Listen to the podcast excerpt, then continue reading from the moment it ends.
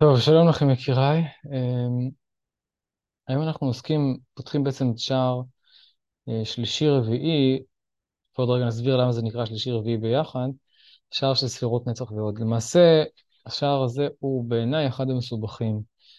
דווקא בגלל שלא מדובר על אה, מהות או על רעיון שהוא מאוד מאוד גדול, ולצד השני מאוד מאוד קטן, מאוד מאוד קרוב לו למציאות, מאוד מאוד... Uh, קשור לעולם האנושי, כמו ספירת המלכות, ומצד שני לא מדובר על איזשהו רעיון מאוד מאוד מופשט, כמו ספירות uh, עליונות, ספירות uh, חוכמה ובינה וכתר. יש משהו מאוד מורכב בנצח ועוד, וגם מדרשים ובספרות חז"ל שעוסקים בספירות נצח ועוד, אנחנו רואים uh, מקבילות שונות, עולמות מורכבים מאוד, פעם כך ופעם אחרת, נצח ועוד, ולי באופן אישי, קשה להרכיב תמונה אחת וחד משמעית מה עם נצח ועוד. זה לא אומר שאין, אבל אני רוצה להגיד שהחוויה שלי, הניסיון שלי, אה, זו התמונה שלהם. כלומר, נצח ועוד הן ספירות מאוד מאוד uh, ניידות, שלא כמו הניידות של המלכות, שהיא אמביוולנטית, קונפליקטואלית, זו לא בדיוק ניידות. נצח ועוד יכולים uh, אפשר להתבונן עליהם כרקע, כרקע למשהו, אפשר להתבונן עליהם כתוספת למשהו, אפשר להתבונן עליהם כמייצבים של משהו. למעשה זה סוג של השלמת מערך שיכולה להיות בהרבה הרבה צורות.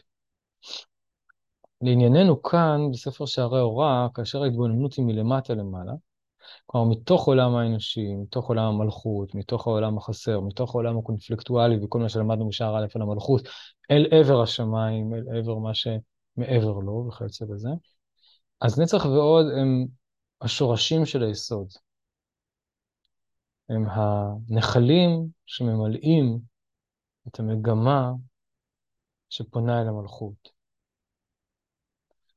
במובן הזה, היסוד שהוא, כפי שראינו, כולל את הדין אה, והחסד. הוא מייצר בעצם את המגמה המוסרית של מגמה לעבר הטוב, או התגברות הטוב על הלא טוב, אם נרצה, נקרא לזה ככה.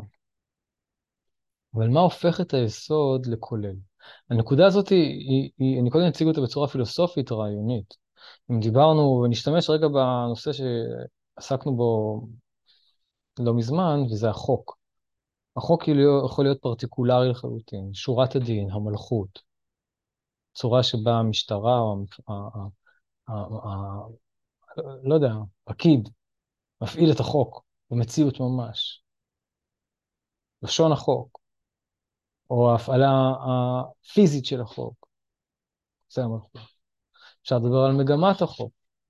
כלומר, התקנה נבחינה על מנת uh, שהמציאות תתפתח לכיוון כזה ואחר. אפשר לדבר על הדיון של החוק.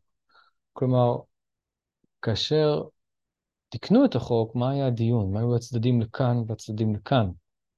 הצדדים האלה באיזשהו מקום משתקפים בתוך החוק, או לפחות בתוך מגמת החוק. לא תמיד, אבל הם אמורים להשתקף. ויש משהו אפילו מעל הצדדים. כלומר, המגמות הראשוניות, הסוציולוגיות, ההיסטוריות, הערכיות וכן הלאה, שבעצם בסופו של דבר באו לידי ביטוי, לצורך העניין, בכנסת או בבית המשפט. המטאפיזיקה של החוק, האידיליה של החוק, אם אתה רוצה לקרוא לזה, או האידיליה של הצדק, או האידיליה של המשפט. למשל, מושגי הצדק, אם, אם ניקח את כל מושג החוק לתוך בית המשפט, אז מושגי הצדק הם דברים מאוד אידיליים, מאוד אידיאליים ביחס ל, אפילו לדיון. הם נמצאים לפני תקנות בכלל. אז אם כן, את נצח ועוד אפשר להקביל להרבה מהרבדים האלה שאמרנו. הם יכולים להיות uh, צדדי הדיון שמייצרים את החוק המגמתי, כלומר חוק שיש לו איזשהו וקטור לשנות משהו במציאות, והם יכולים להיות גם דברים אחרים. בכל מקרה, בשפה של שערי הוראה, כדי שהיסוד יהיה כולל חסד ודין, כדי לייצר את המושג שנקרא קול, שהקדשנו לזה מפגש אחד על מושג הקוליות, אז צריך להיות אמ, שני צדדים, שני נפרדים, אפשר לומר, אבל שהם בעצם יכולים להתאחד, שניים שהם אחד. לעומת החסד והדין, שברמת האידיאל הם מחויבים להיות נפרדים, כי כדי להגדיר, של ההגדרה העצמית שלהם חייבים להיות סוג של, בסוג של ניגוד, החסד הוא לא דין והדין הוא חסד. אחרת אנחנו יוצרים איזשהו מיקס כזה חסר זהות. הנצח ועוד הם ענפים של החסד והדין, הם התפשטויות של החסד והדין, הם היטלים של החסד והדין, ובמובן הזה הם מפתחים זהות, אה, לא הייתי אומר עצמאית, אבל זהות שיש בה ריכוך של הדואליות שיש בחסד ובדין. ולכן הם שניים שהם אחד, ולכן הם מסוגלים להיפגש בתוך היסוד, או בעצם לבנות את היסוד, לזרום אל היסוד, להזרים את עצמם לתוך היסוד, ואז לבנות את היצור הזה שנקרא יסוד, שהוא מושג הקוליות.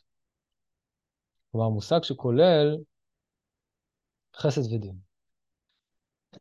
כלומר, כדי לבנות קוליות, דבר שיש בו גם טוב וגם רע, גם חסד וגם דין, כל, כל הדברים האלה, אבל כפי שאמרתי, בשונה מהמלכות, הוא לא חסר ודיאלקטי, כי ביסוד אין דיאלקטיקה, יש קוליות של המושגים האלה, ויש גם מגמה של המושגים האלה. לעומת המלכות שהיא אין בה מגמה, היא סטטית. היסוד הוא מלא, המלכות היא ריקנית. כלומר, החסד והדין ממלאים אותו. במלכות החסד והדין קונפלקטואליים והם יכולים לרוקן אותה. לכן היא נזקקת להסתמך על היסוד. כן?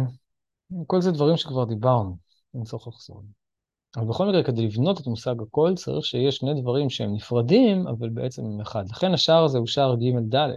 הוא עוסק בשתי ספירות שמייצגות בעצם שני צדדים של דבר אחד, של מגמה אחת. ולכן הם נקראים צבאות. צבאות זה שם של ריבוי.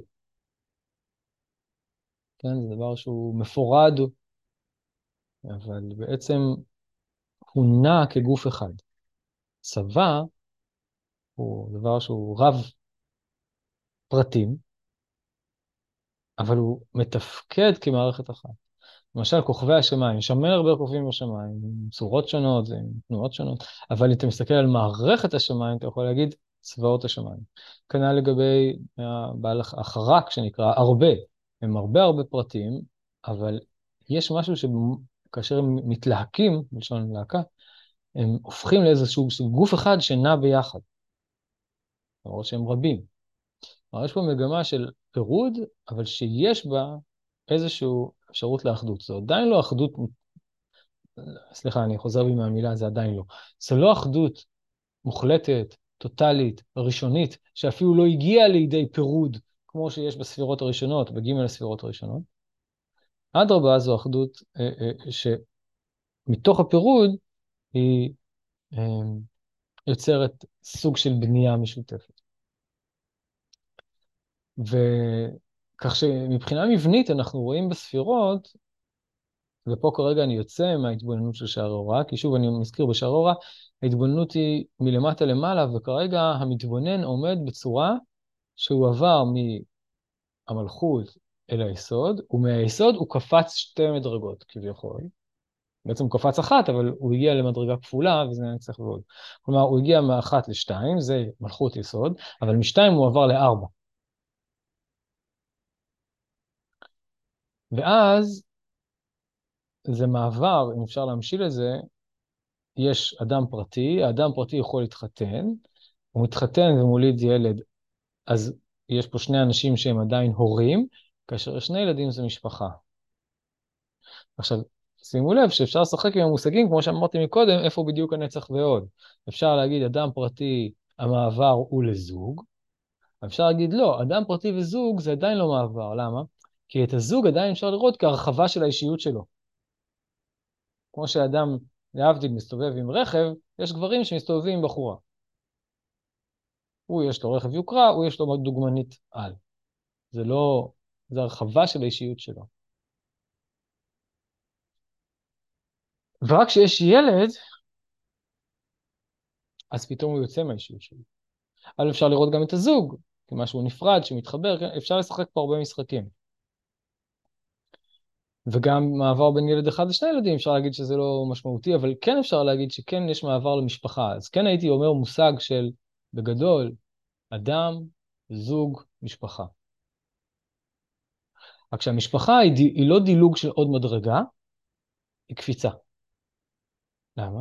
כי ברגע שתדבר על משפחה, אתה כבר רואה או מדגדג את מושגי הסבא וסבתא, למרות שאתה לא רואה אותם.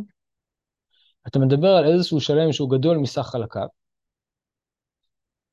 אתה מדבר על משהו שיש לו מגמה נצחית, כמו שם משפחה שהוא לא תלוי בפרט או במעשים שלו, או ביצירה שלו, או בקריירה שלו, או במערכת היחסים שלו.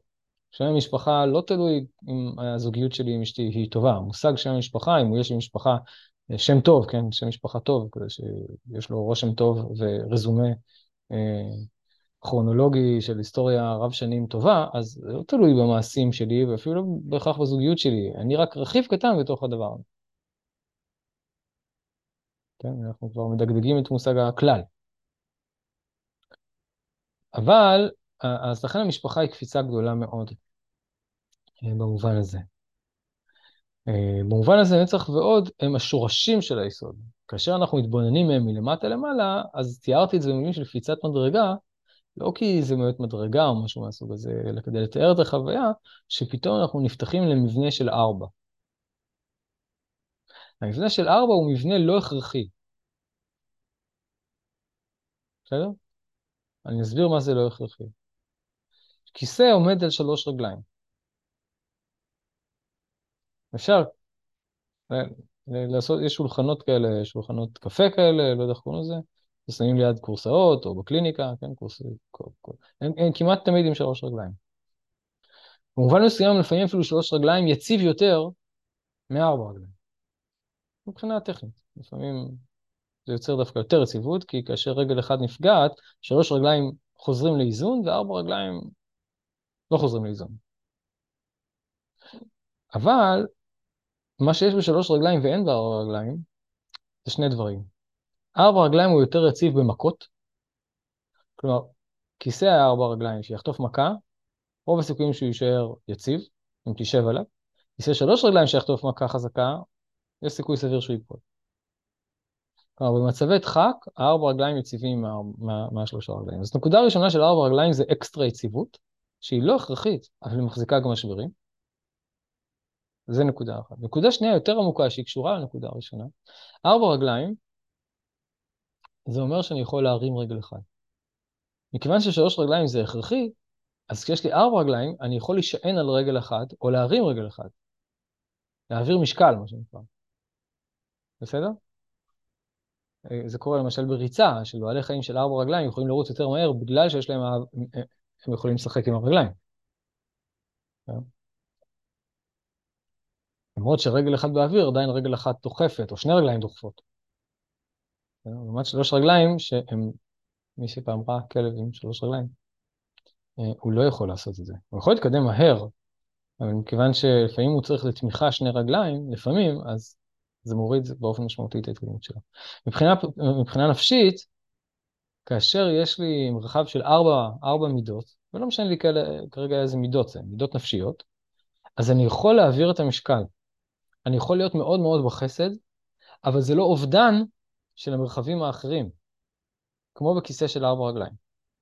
ולכן על שלושה דברים העולם עומד, וכן הלאה, תמיד צריך שלוש כדי להעמיד משהו, אבל כדי ליצור משחק, כדי ליצור הנהגה שיכולה לקחת פעם פה ופעם פה וליצור איזשהו מבנה מאוד מורכב של קיום, חייבים ארבע רגליים. או משפחה, או כל מיני דימויים אחרים אמ, שאמרתי לעניין הזה. אמ, ולכן אפשר לשחרר אה, רגל. כל זה דברים שהמדרש עצמו אומר. המדרש אומר ששלושת האבות, אברהם, יצחק ויעקב, יש להם זכות שמקיימת את עם ישראל, אבל זו זכות מוגבלת.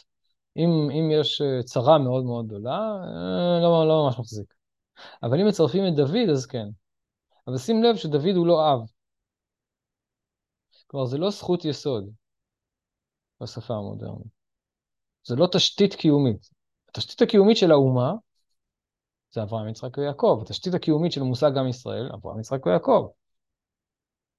אם תרצה להגיד, התשתית הקיומית של הנפש זה חסד דין ורחמים. אבל חסד ורחמים, דין ורחמים הם, הם לבד לא מספיקים בלי שאנחנו לוקחים משהו שהוא לכאורה לא תשתיתי, כי המלכות היא לא תשתית. אז אם אנחנו מסתכלים על, על, על יסוד מלכות או זון כרכיב נוסף, או כשני רכיבים שמייצגים עוד רגל, אז יש לנו ארבע רגליים. דוד הופך לרגל רביעי, הנצח וההוד הם איזשהו יובל, הם איזשהו ענפים של אברהם ויצחק ויעקב, נצח עוד יסוד, עם שלושה ענפים של שלושת האבות, ודוד הופך להיות רגל רביעי, המלכות הופכת להיות רגל רביעי, אבל היא הופכת להיות רגל רביעי רק כשנצח ועוד מתגלים. כל עוד שהיא במערכת יחסים זוגית עם היסוד, אז זה, זה, זה אולי נורא רומנטי, זה זוג חברים, כן? אבל, אבל אין פה מרחב יציב של משפחה. אפילו לא ממש זוגיות יציבה, הוא יכול לעזוב, היא יכולה, כן? יש, יש המון ריגוש, המון ריגוש, המון אה, תנועה, המון אה, למעלה, למטה, ימינה, שמאלה, אבל אין משפחה. ואז אנחנו עוברים משתיים לארבע, למה? כי בעצם כשמתגלה על היסוד, מתגלים נצח ועוד, אז בעצם מתגלים, מתגלה שהיסוד הוא ענף של יעקב, ויש לו שני כתפיים או שני צדדים נוספים, שזה אברהם ויצחק, או חסד ודין, ואז המלכות בעצם הופכת להיות רגל רביעית למרכבה. היא הופכת להיות רגל רביעית אה, בכיסא. זה נושא עמוק ומורכב, אבל אני מקווה שהוא מובן. אני מסכם באופן מבני, לא באופן תוכני. בהתבוננות מלמטה למעלה, כאשר עוברים מהיסוד לנצח ועוד, נפתח מרחב שאנחנו קוראים לו מעבר משלוש וארבע, זה קשור קצת למושג שלושת רבעי, או שלוש ארבע, אה, מעבר ממבנים של שלוש למבנים של ארבע. הם מבנים יותר יציבים, יותר מחורזים, גם במוזיקה, כן? ואז אנחנו יכולים לעשות איתם הרבה יותר דברים. ואז אנחנו בעצם עוברים למרחב אחר, למרחב שבו המלכות מקבלת משמעות אחרת, והיא הופכת להיות חלק מהמרכבה, חלק מהתשתית ההתגלות האלוהית בעולם, כחלק ממכלול, ולא ככלי בלבד, ולא כפלטפורמה בלבד, כמו שראינו בשערים הראשונים. היא לא רק רקע, היא לא רק בריכה, אלא היא בעצם חלק ממכלול, היא רגל, הופכת להיות כביכול חלק מה... תשתית של המציאות, תשתית של עם ישראל, אם תרצו. כל זה כשמסתכלים מלמטה למעלה, מהאדם אל העליונים. מלמעלה למטה הנצח ועוד הופכים למשהו אחר. וזה אמרתי לכם הבעייתיות שיש בנצח ועוד. Okay? אה, ואולי נדבר על זה, אבל השער לא, לא, לא עוסק בזה, לפחות לא, לפחות לא פה. לפחות לא פה. אמ, אוקיי. אז אם נסתכל עכשיו, עוד טיפה אני ארחיב על המקום הזה, במקום טיפה אחר, אנחנו רואים תנועה בספירות, אה, אם אנחנו מסתכלים על כל המבנה של הספירות, אנחנו רואים תנועה של מאוין. הכתר, שהוא השפיץ האחדותי ביותר, האחדות הפשוטה, מה שנקרא, הולך ונפתח, הולך ונפתח עד לתפארת, שהתפארת היא שיא ההתפרטות, היא שיא ענפים, שיא הריבוי, אבל אז יש אסיפה מחודשת אל היסוד שהוא לשון יוסף, הוא אוסף את הכל, והענפים שנאספים, הענפים שהם מצד אחד ענפים, כן? אבל הם לא ענפים שהולכים ומתפשטים כמו הענפים העליונים של התפארת, הם ענפים שהולכים ונאספים אל תוך היסוד. וזה הנצח וההוד. כאשר היסוד יהיה הנקודה שמחברת אותם, והמלכות תהיה זאת שיכולה להיות במצבים שונים כלפי המערך הזה. היא יכולה להיות במצב מנותק, היא יכולה להיות במצבים שונים של חיבור, שעל זה הארכנו בשערים ראשונים, יש הרבה סוגים של חיבור, היא יכולה להיות גם במצבים של אחדות, שהיא הופכת להיות חלק מהיסוד, אבל בכל מקרה, כאשר היא עושה את החיבור הזה ברמה כזאת או אחרת, לא ניכנס לרמות, כאשר הנצח ועוד נוכחים, נוצר פה מרחב חדש. ובצורה הכללית של הספירות שדיברתי עכשיו, יש לנו צורה של מאוין. מהאחדות הפשוט, ריבוי מאוד גדול, ואסיפה חדשה. ואז מה שמתקבל בסוף דומה, אבל שונה, לאחדות העליונה. הדבר דומה לזה שלפעמים יש לנו זהות עצמית, שהיא מאוד מאוד טבועה, בלשון אה, בלועה וטבועה כטבע בנו, ואנחנו הולכים ומגלים אותה במשך החיים על ידי כל מיני טלטלות והרפתקאות והתרחקויות מהזהות הזאת, והתפצלויות זהותיות וכולי וכולי וכולי. ואז יש אה, שלב בחיים שבו הדברים מתחילים להיאסף. פתאום המגמות שנראות אה, הולכות ומתפשטות, הולכות ומתנתקות, הולכות ונפרדות, פתאום מתחילות להיאסף ולהתקבל גם מגמה. ואז בעצם כל הדרכים שהלכנו בהם, פתאום אנחנו רואים שהם סוג של דרך אחת. זה לא דרך אחת כמו שהייתה בהתחלה, שזה פשוט היה גולמי. אוקיי, זה, זה דוגמה נוספת למבנים האלה של, של שלוש וארבע, המבנים של, של הנצח וה, אה, והעוד. ושוב, השם הזה הוא שם צבאות. אוקיי, והיסוד הוא כמין נקודה שאוספת את הענפים האלה, את הריבוי הזה שיש, שיש צבאות. במובן הזה, כפי שאמרתי, נצח ועוד הם, הם, הם יכולות לשמש כמשהו שמאבד או מתווך. כי אם הייתי לוקח חסד נקי, on, בלי, בלי לא מערבב אותו, ומשתמש בו כביכול, הוא לא היה יכול להתערבב עם הדין. היה עושה פיצוץ. וצריך מתווך ברמת הרוחב, שהוא הרחמים. אבל אין פה אחדות, יש פה ימין, שמאל ואמצע. והתיווך הוא סוג של בלנס, כמו מאזניים. זה לא אחדות. זה לא משהו שניצוק לתוך דבר אחד ויוצר תערובת. זה פשוט מאוד בלנס. יש לי כוחות כאלה, זה כמו הפרד ומשול כזה, כן? יש לי כוחות כאלה, יש לי כוחות כאלה, יש לי איזשהו ציר ממתן, ציר מרכזי ממתן, שאיתו אני יכול ליצור איזשהו בלנס, והמציאות כאילו, במקום שתקרע לגזרים בין השיפוטיות הנוראית לבין החמלה הטוטאלית, אז היא באיזשהו סוג של בלנס. אבל מה שנצח ועוד עושים ליסוד, זה לא זה, הם לא עושים רק בלנס. כן? הם, הם מתווכים הם במובן הזה, במובן מסוים מרככים את מושג החסד, ומרככים את מושג הדין, מכיוון שהם מתרחקים ממנו. זה כבר לא חסד טהור, או זה לא חסד נקי, או זה לא חסד עוצמתי במובן הטוטלי של המילה, זה חסד שמרוחק קצת מהאידיאל של החסד. אז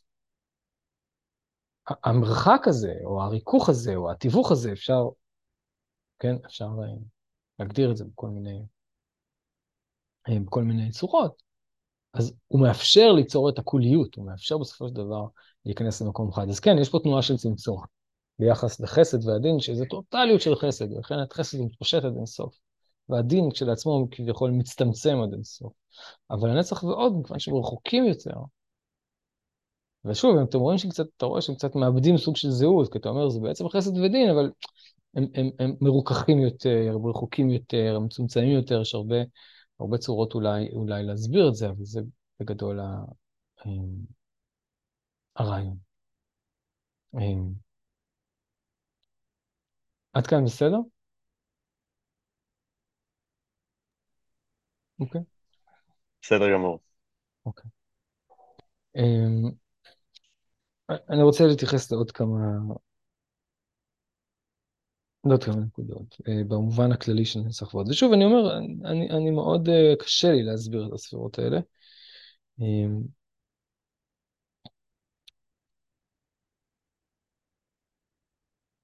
נצח ועוד זה שם, השם צבאות שאיתו פותח השער, בדומה לשם אדנות, הוא שם שהאדם נותן לאלוהים.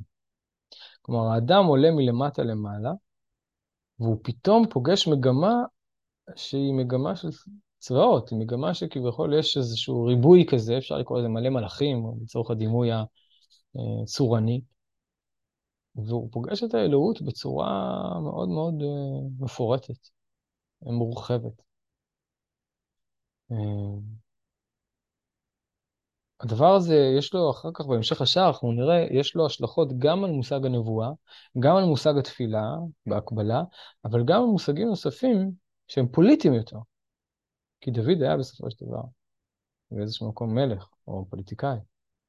אז גם זה חלק מההשלכות שאתה פתאום רואה מגמה כזאת של האלוהות המתגלה כצבאות. וזה חידוש של חנה. חנה היא הראשונה שנתנה את השם הזה לאלוהים. זה אומר שהשם צבאות, או התפיסה הזאת, היא לא תפיסה שנולדת באלוהות מתוך מגמת ההתפשטות של האלוהות בבריאת העולם. היא תפיסה שנולדת באלוהות מתוך התפילה. כלומר, מתוך ההתבוננות מלמטה למעלה. ועל כן, בשער הזה, שער ג'-ד', זה הפעם הראשונה שממש הוא נכנס לעניין תפילה במובן העמוק שלה. הוא דיבר על תפילה גם מקודם, כן. אבל פה הוא מדבר על איך חנה באמת עשתה פעולה בתפילה, ואיך התפילה בעצם עולה מלמטה עד הכתר. את זה הוא לא אומר בשום שער אחר. שאם הייתי מסדר את הספר בצורה של כרונולוגיה רעיונית, הייתי שם את זה בהתחלה לכאורה. ובכל זאת הוא שם את זה, אה, הוא שם את זה פה. אוקיי. אמ, לחדד את זה יותר אני אגיד ככה. נצח ועוד מחזיקים אה, מושגים של נבואה ומלחמה, שזה דבר אה, קצת מורכב להסביר. אבל אנחנו יכולים להסתכל על מגמות אלוהיות בעולם, מגמות של מוסר, צדק אה, ורעיונות אה, נשגבים שמובעים על ידי הנבואה, כמשהו שמתכנס לתוך הפוליטיקה. כדוגמה, ורק דוגמה, שהיא לא מדויקת, אבל לצורך הדוגמה, האסלאם הוא כזה. כלומר, האסלאם בסופו של דבר הוא לא עוסק כל כך בתיאולוגיה, כמו שהוא עוסק ביישום שלה. מבחינתו, הצורה הפרטיקולרית היא הביטוי המשמעותי ביותר לחלקים התיאוסופיים. השורשים הרוחניים והרעיוניים, ואיך כל זה מתאחד או לא מתאחד, ומה עם מושג האחדות, פחות עוסקים בזה. זו מלכות, או אם תרצו מלחמה, שיש בה מגמה פנימית של מוסר, לשיטתם. לעומת זאת, הנצרות, כדוגמה הפוכה, היא בדיוק הפוכה. את, את, את חלקים הפרטיקולריים, את המלחמות, הם עזבו, הם עזבו את המציאות, הם אמרו הפוך. כדי שנוכל לחיות במרחב של שורשים, של הצדק, של הרעיונות, אנחנו חייבים לעזוב את המציאות. אנחנו חייבים לחיות במרחב מופשט. נצח ועוד במובן הזה הם, הם מגמה שמאזנת את שני המקומות האלה. אין, אומר הרב שערי הוראה, אי אפשר להסביר את נצח בלי ההוד, ואי אפשר להסביר את ההוד בלי הנצח. אי אפשר להסביר את ההוד, שהוא ענף הגבורה, שהוא ענף, ענף של הגבורה, בתור מלחמה. הגבורה לא בהכרח צריכה לצאת כמלחמה. מלחמה יכולה להיות גם מלחמת דעות, כן? זה לא חייב להיות שיעורים. אבל ענף הגבורה לא חייב, הגבורה כשלעצמה לא חייבת להתבטא כמלחמה, אבל הענף שלה, ההתפשטות שלה, מתוך המציאות הפרטיקולרית, אז היא יוצרת גם מלחמה, התנגדות, קרב, מאבק. ומצד שני, הענף של החסד, הוא יוצר ענף של נצח, הוא יוצר ענף של אי מאבק, אלא ענף של יציבות נצחית. ענף של, של, של כביכול חסד, שמהותו הוא אינסופי, לכן הוא נמשך לנצח. לעומת המלחמה שבאה לתקן משהו בעולם, משהו פה לא בסדר. לא משנה אם זה נכון או לא נכון, משהו לא בסדר, אה, הגבול הזה עובר במקום הלא נכון, מלחמה, רוצים לתקן. לשיטתם, בסדר, אני לא עוסק עכשיו במלחמות, אני עוסק בעולם הפנימי של כל זה, בסדר? לעומת זאת הנצח אומר, איזה יופי, לא צריך שום דבר, צריך נטו נבואה. צריך רק לשמוע את דבר השם, והכל יסתדר מעצמו. הכל יהיה באור השם, הכל יהיה בדיבור האלוהי, הכל יהיה נצחי, הכל יהיה במעמד, בפרספקטיבה, ביחס לנצח, וזהו. המלחמה עוסקת במרחק מהנצח, ולכן היא מנסה לתקן את המציאות. הנצח עוסק במרחק מהמציאות, ולכן הוא אומר, המציאות מתקנת בזה שהיא מתעלה אל הנצח. בסדר? דומה לדבר אהרון ומשה. זה לא דברי שערי הוראה.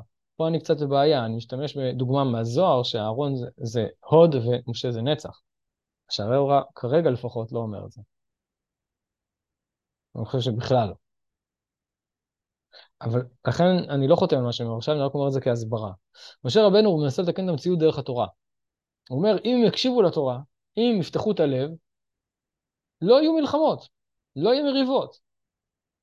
לא יהיו אנשים שמתרצצים על אוכל, ולכן הוא נשבר מזה, שהוא נותן תורה, ואנשים אומרים לו, אה, צלחת שלי ריקה. לעומת זאת, אהרון, הוא מראש מתעסק עם הבעיות במציאות. ולכן הוא מתעסק עם שלום, בגלל שהוא חי במרחב המלחמה.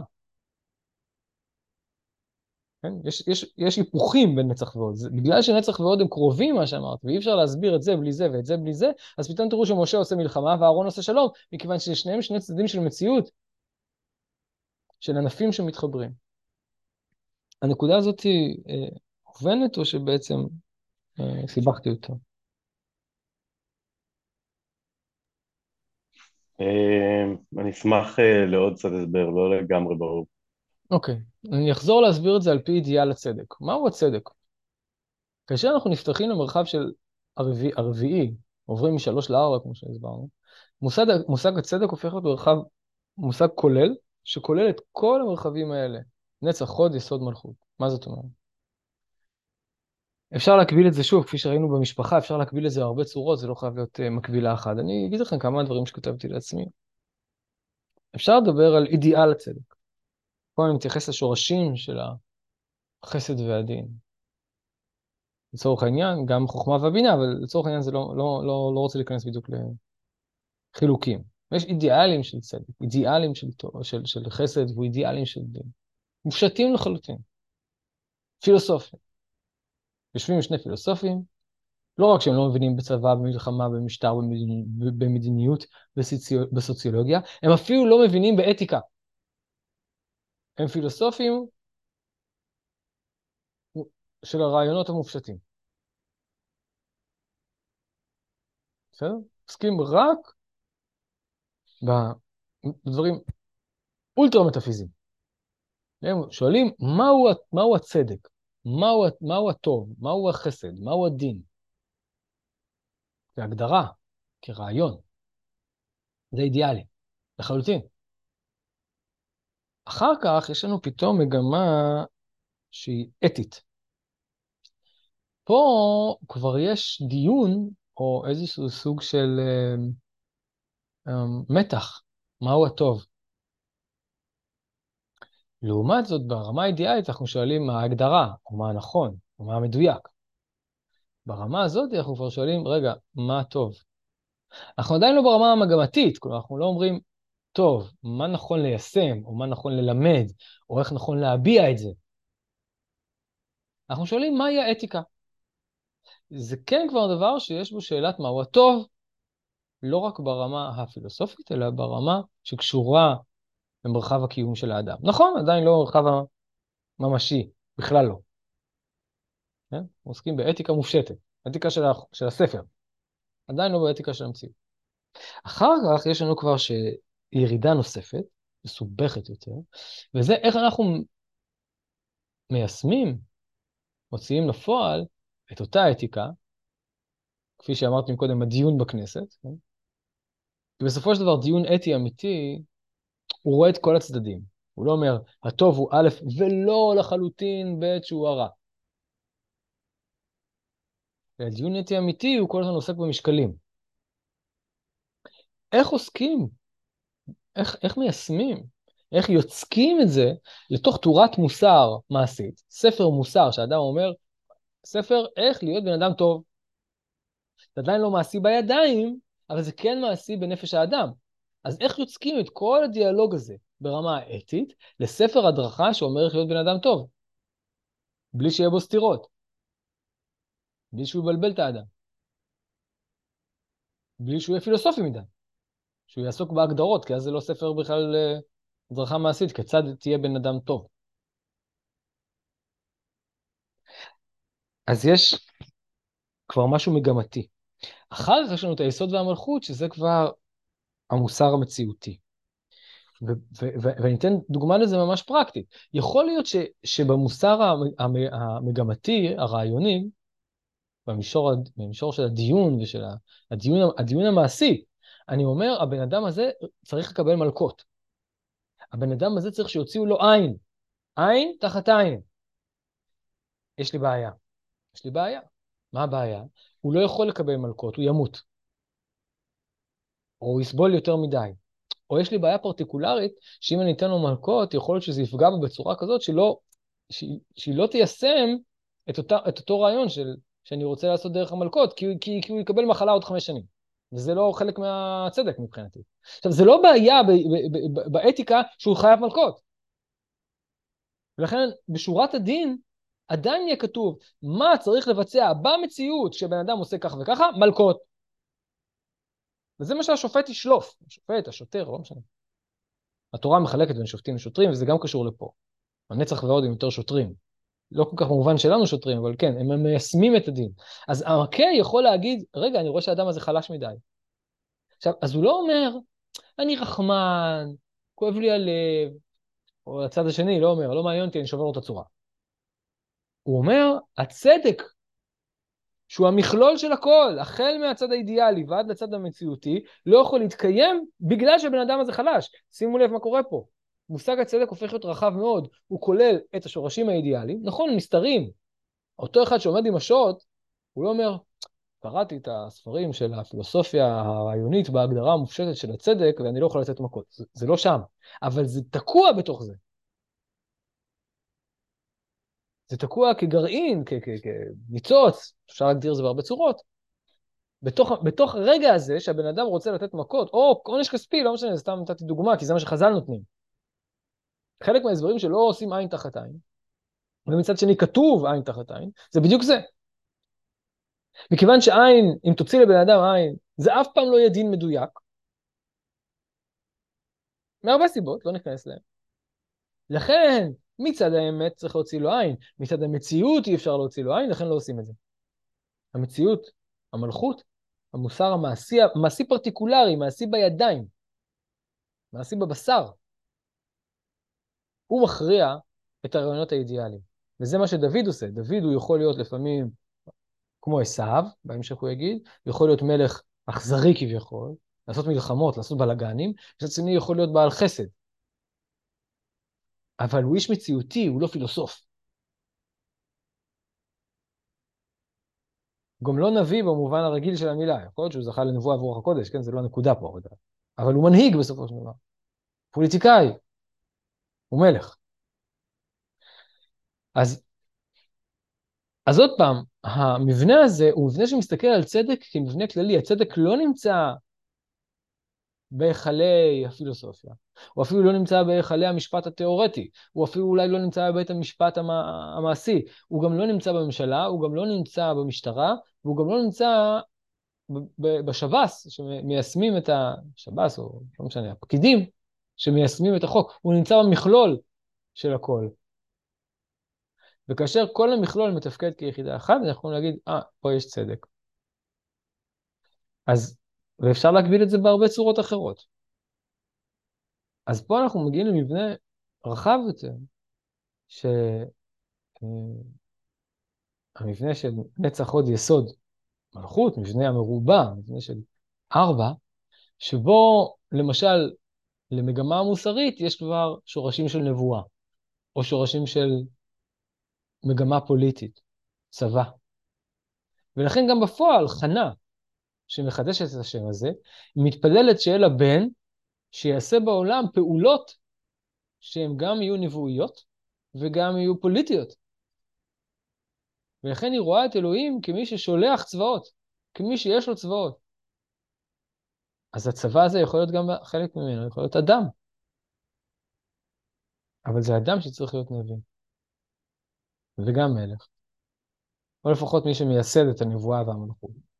אז שמואל לא היה ממש נביא, אה, לא היה ממש מלך, אבל הוא היה קצת מלך. במובן הזה הוא הקים את המלכות, הוא משך, כלומר מינה למלוכה גם את שאול וגם את דוד. אז הנבואה יצרה פוליטיקה. הפוליטיקה הייתה כזאת שיונקת כל הזמן מהנבואה. ועל הצד השני, גם כן אפשר להגיד, שהמגמה המוסרית שבאה על ידי ביטוי בדיבור הנביאים, ינקה מנצח ועוד. כלומר, היא ינקה מה, מהרעיונות, מהדמיון של הרעיונות הגדולים של היופי והטוב והנצח. כי אם היא לא הייתה יונקת מזה, אז הוא לא היה נביא.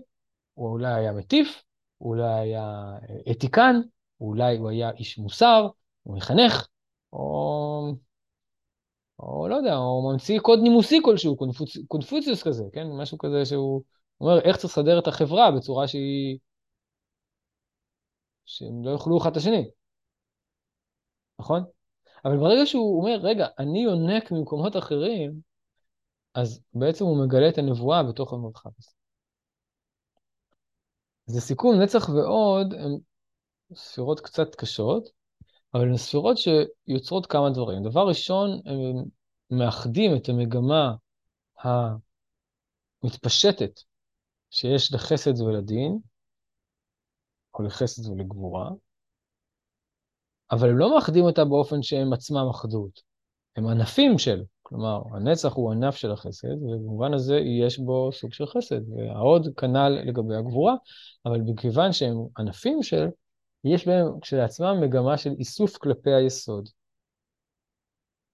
הם בונים, בונים, יוצרים, עושים את מושג הקוליות שיש ביסוד. נקודה ראשונה. נקודה שנייה, ובנפש למשל, כדי להסביר את זה, הבאנו דוגמאות שאתה פתאום נחשף ל, ל, ל, למערכת היחסים שיש לך בנפש, או אם תרצה, מערכת היחסים שיש לך עם בת זוג, בת זוג, מתוך השורשים של זה. פתאום השורשים של זה,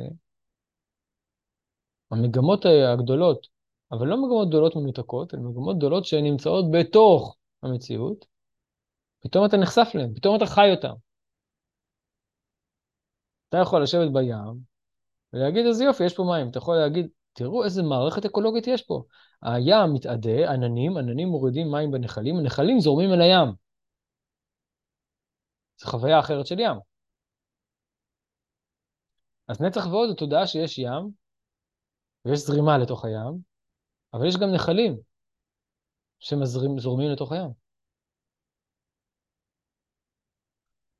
זה עוד פעם עוסק בשורשי הדברים. בשורשי הדברים, וזו הנקודה שנייה, פותחים את המבנה של שלוש לארבע, או את המבנה של שתיים לארבע, זה לא כל כך משנה כרגע. אז אנחנו עוברים למבנים שהם מערכות גדולות, משפחה. ואז אנחנו יכולים לדבר על מגמה אלוהית. אז ברמת התפילה, המתפלל, כמו חנה, יכול לדבר על המגמה האלוהית. לפני זה, כשהוא דיבר רק מתוך המלכות, הוא דיבר על החיסרון שלו. אולי אפילו החיסרון האישי שלו. אבל גם אם לא החיסרון האישי שלו, החיסרון של כלל האנשים. הוא אומר, הוא אומר, ריבונו של עולם, חסר לנו פרנוסה, חסר לנו בריאות. בסדר. ויש קונפליקט עם הדבר הזה, יש קונפליקט עם הקושי הזה, יש דיאלקטיקה במקום הזה, כפי שהסברנו בשער. אחר כך הוא עובר למגמה קולית, מסתכל על זה שלכל האנשים אולי חסר בריאות, או שמושג הבריאות הוא לא רק מושג שקשור אליי, או למחלה הזאת, הוא קשור למושג הבריאות בעולם, הוא קשור בכלל למושג הקיום בעולם, יפה. אבל מה השורש של כל זה? האם זה חלק מהמגמה האלוהית? באיזה אופן? האם זה חלק מהנבואה? האם זה חלק מהפוליטיקה האלוהית, מההנהגה האלוהית במציאות? את זה עדיין אנחנו לא רואים כשאנחנו במערכת יחסים נצח ועוד. אנחנו לא רואים בתוך הזוגיות שלנו, שהיא מערכת יחסים פנים לפנים, אנחנו לא רואים את החלקים המגמתיים של התת-מודע, של הבחירות שלנו, של הרצונות של סבא וסבתא שלנו שהתפללו עלינו וכן הלאה, כן? בתוך הזוגיות שלנו. הנצח ועודם יכולת להסתכל על המציאות מתוך הענפים שבונים אותה, מתוך השורשים שבונים אותה. אחת הדוגמאות הנוספות שלא הבאנו, אבל דוגמה קצת אירוטית, וזה שהנצח ועוד הם כמו האשכים, והיסוד הוא כמו העבר. אז העבר כשלעצמו, כפונקציה, הוא זה שמפרה. אבל הוא צינור. עכשיו, כשהוא מפרה, הוא מפרה באופן אחדותי, אבל הוא צינור לשתי כוחות כביכול נפרדים, לימין ושמאל, ששניהם פוריים, כל אחד בדרכו, אבל כשהם עושים קומבינציה, אז הם יוצרים את מושג הקול, ואז הם יוצרים את מושג החיים וההפריה המציאותית. כביכול באופן מטאפורי, כמובן באופן ביולוגי, פיזיולוגי, אין הבדל בין צד ימין לצד שמאל. אז למה יש שניים? לכאורה היה מספיק אחד. אלוהים יכל ליצור אדם עם משך אחד, עם נחיר אחד, אוזניים אני אולי מבין, כי קשה לשמוע וכן הלאה, בסדר. למה לא ליצור מחיר אחד, כמו שיש פה אחד? אלא מה? שזה בא להגיד שיש שני מקורות שונים. גם הכליות הם כאלה, שני כליות. וגם נצח ועוד נמשלות לכליות. יש שתי מקורות שונים שבונים את האחדות האחת. כאשר אתה רואה אותם, אתה מתייחס אליהם, אתה רואה את המקום הזה של הקוליות מתוך המגמות האלוהיות שנצוקות לתוכה ומתאחדות בתוכה. ואז ברמה, בהסבר פסיכולוגי זה בן אדם שיכול להכיל, שחווה, סליחה, את הדיאלקטיקה, לא כדיאלקטיקה שהוא רק מצליח להחזיק אותה או להכיל אותה או להתנהל איתה, אלא הוא חווה אותה כדיאלקטיקה כמשהו שהולך ונאסף ומתאחד ויוצר מגמה. אז הוא לא חווה את זה כל כך כדיאלקטיקה. ולכן אנחנו יכולים לדבר על המלכות שהופכת להיות רגל רביעי למרכבה. זה כבר לא משהו דיאלקטי שצריך להחזיק אותו, הפוך, היא משהו שמצטרף ומחזיק את האחרים. הופך את, את הכיסא משלוש רגליים שיכול ליפול ברוח חזקה, לכיסא חזק יותר, שלא נופל גם ברוח חזקה, מכיוון שהרגל הרביעית מאפשרת מצד אחד לתת מקום לכל הרגליים, דווקא בגלל זה שהיא משחקת איתם. דווקא בגלל זה שאפשר עכשיו לשים את המשקל על שלוש רגליים ולעזוב רגל אחת, כי יש לנו ארבע רגליים. אז עד כאן לגבי המשמעות של אה, נצח ועוד, ובפרקים הבאים נדבר על משמעויות פרטיות יותר. זה ההקדמה הכללית, קצת מופשטת לנצח ועוד.